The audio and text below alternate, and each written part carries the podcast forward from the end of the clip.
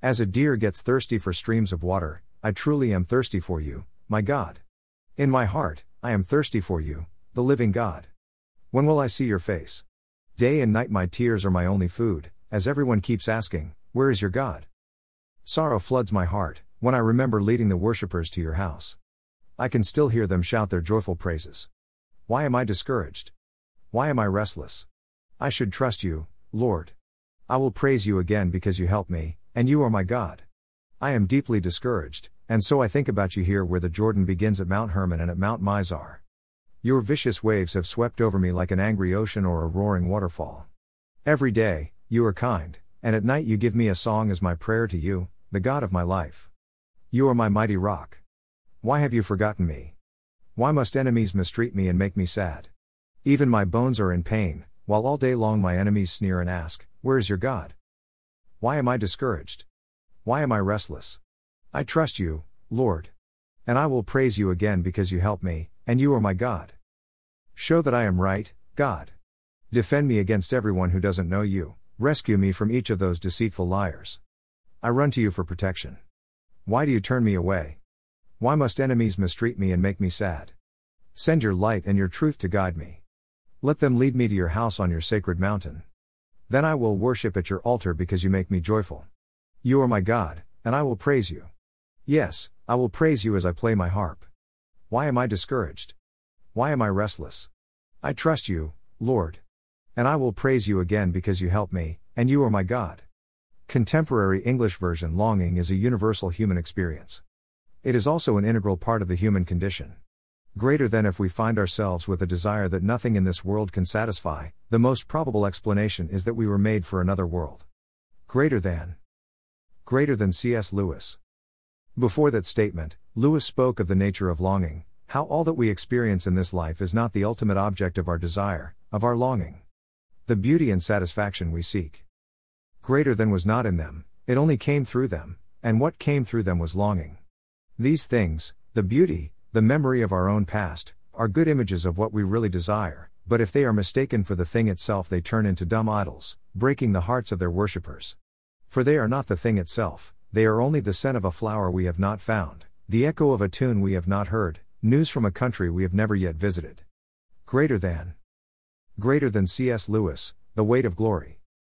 If we follow the path of any pain, any psychological or emotional wounding, it will lead us to this one primal pain, the pain of separation. That's because, having been born into this world, we are banished from paradise and carry the scars of our Edenic estrangement, the separation from God.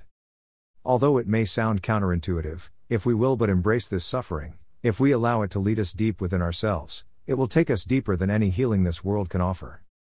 In other words, longing is itself the cure. It is when our hearts break that they become open for the love to come pouring out of it. The grief we acknowledge and express draws us toward intimacy with the divine and with others.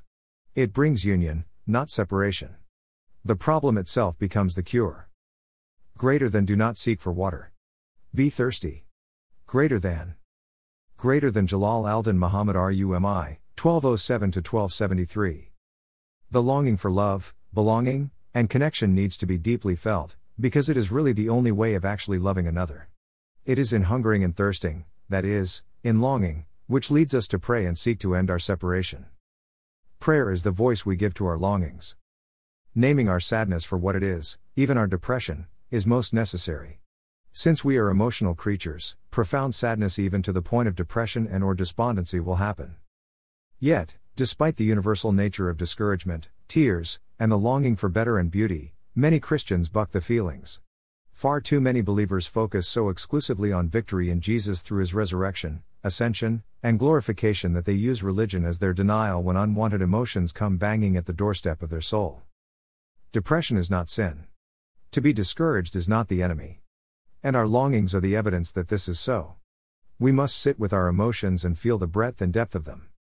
Both our spiritual and emotional health come through an awareness and robust engagement with our feelings. Refusing to feel is, in reality, putting the stiff arm to God. The psalmist is anything but deny his feelings. He brings them before the Lord and spreads them out before the divine. Why am I discouraged? Why am I restless? Why the sadness? Could it be that God has forgotten me? Where is the Lord? Is God angry with me? Are my troubles the result of divine wrath? To blandly say we have never uttered or thought such questions is a telltale sign of denying our deep longings. The bottom line for many folks is that they do not want to feel discouraged or cry any tears because it complicates their lives. Besides, it hurts. Why feel, we reason, when it only brings pain? Ah, yes, the avoidance of pain. And there is no pain quite like emotional and spiritual pain of separation and longing for things to be different. Much like an open wound which needs a liberal application of painful peroxide, so our spiritual wounds must sting with the salve of emotional feeling. Healing is neither cheap, easy, nor painless. It typically hurts like hell. The psalmist's own pain revolved around feelings of alienation from God, being cut off from fellow worshippers, and harassed by others around him. Understandably, he experienced despondency and loneliness.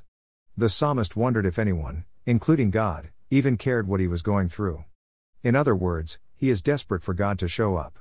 So, he prayed as if his life depended on it. The psalmist did not get answers to his questions. But that was never the point of the asking. Hope arises from holding the big picture of the past, present, and future together at the same time. When present circumstances are difficult, and it appears we are about to swallow it up into the now, we must hold the past and future along with it, in careful tension. While we desperately search for a cure, none will be found in this life, at least not in full. We are occasionally and surprisingly graced with glimpses of our deepest longings whenever we experience the kindness of a stranger, an answer to a prayer we uttered years ago, or the peace of an unexpected rest. Then, our trust reawakens, and we are encouraged to take another step in the long walk of life, a walk in which God is beside us, even if we cannot discern it. Gracious God, help us to know wonder in our waiting, patience in our wonderings, and a vision of how life is supposed to be lived. May our deepest longing find its satisfaction in you and in the many ways you mercifully hold the world together, through Jesus Christ our Lord. Amen.